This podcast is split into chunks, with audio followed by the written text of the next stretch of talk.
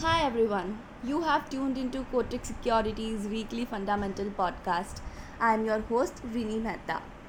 Indian stock markets rallied during the last week owing to softening crude prices, favorable RBI policy hopes, and return of foreign investors as buyers of Indian equities. Markets also regained as tensions between Russia Ukraine began to de escalate a bit. However, a prolonged rise in inflation could be lurking around the corner as multiple sanctions placed on Russia have sparked an unbridled rally in commodity prices. So, now if we look at the numbers, the Sensex was at 57,969 on Thursday, gaining nearly 4.5%, while the Nifty was at 17,319, gaining 4.4% during the last week.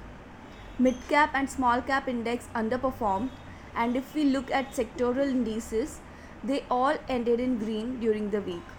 BSE Auto and Realty were the top gainers, while BSE Power and Metal were the lowest gainers. Coming to the global markets again, uh, the Fed approved on Wednesday a benchmark interest rate increase of a quarter of a percentage point, its first hike since 2018. The policy making committee also penciled in six more hikes in 2022 as well as factored in a reduction in its $9 trillion balance sheet. In other international news, mainland China reported for Wednesday a second straight day of declines in new confirmed COVID cases. The Omicron wave in China is more similar to the power shortage episode from late last year. The supply chain shocks are relatively light so far, but the primary economic impact is on consumer spending and the services industry. Coming to the foreign investor flows, FII flows continues to remain negative in the month of March till date they were net sellers to the tune of rupees 44,417 crores and moving to safe haven. Given multiple headwinds like uh, inflation, monetary tightening, elevated crude oil prices, geopolitical issues, etc., we believe FII flows in India will remain volatile in the short term. On the other hand, India is still the fastest growing economy due to domestic demand resilience and India will report much faster earnings growth than most other markets. Now coming to the stocks for this week, our pick of the week is Minda Industries with add rating and fair value of rupees 1160.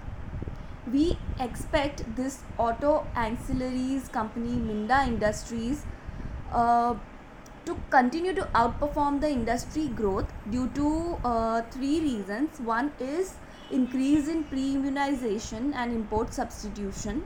Second is strong order wins in electric vehicle two-wheeler segment.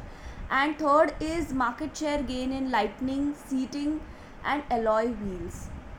The company has wide range of products for two-wheelers, three-wheelers, uh, electric vehicle products Minda Industries has increased stake in its uh, four of its partnerships uh, uh, firms as a part of its ongoing consolidation exercise to achieve uh, you know greater operational flexibility and uh, economies of scale.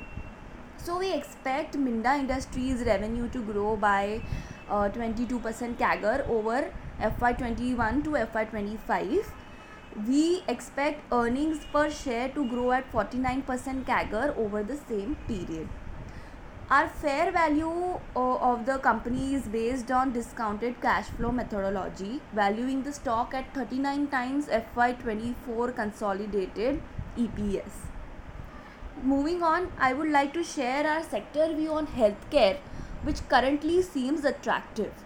Our analysis suggests that prices of routine, semi specialized, and specialized tests for uh, Dr. Lal Pathlabs, Metropolis, and SRL across seven major cities are two to four times higher than the cheapest organized alternative.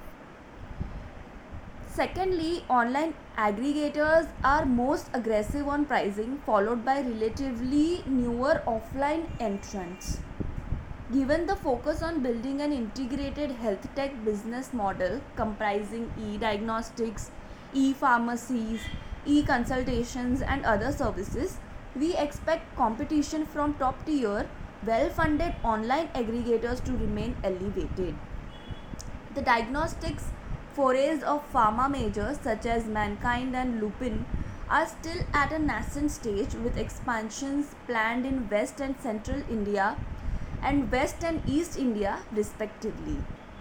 Apollo Hospitals, Aster DM and Max Healthcare are sharply expanding their diagnostics presence in South and North India.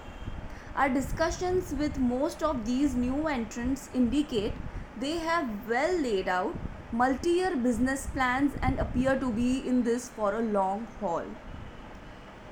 However, there can be a downside risks to our uh, flattish long-term pricing assumptions for Dr. Lal Path Labs and Metropolis if the new entrants stay aggressive beyond the next few quarters. So we trim our FY23-24 earnings estimates for Dr. Lal and Metropolis by 2 to 3% on marginally lower realizations. So we retain sell on Dr. Lal with revised fair value of rupees 2175 and reduce rating on Metropolis with revised fair value of rupees 2000. Now within healthcare services, at current valuations, we prefer hospitals over diagnostics. Apollo Hospitals is our top pick in the healthcare services space. Guys, to know more, visit the research section of Kotak Securities website. And that's all for today. Signing off. Thank you.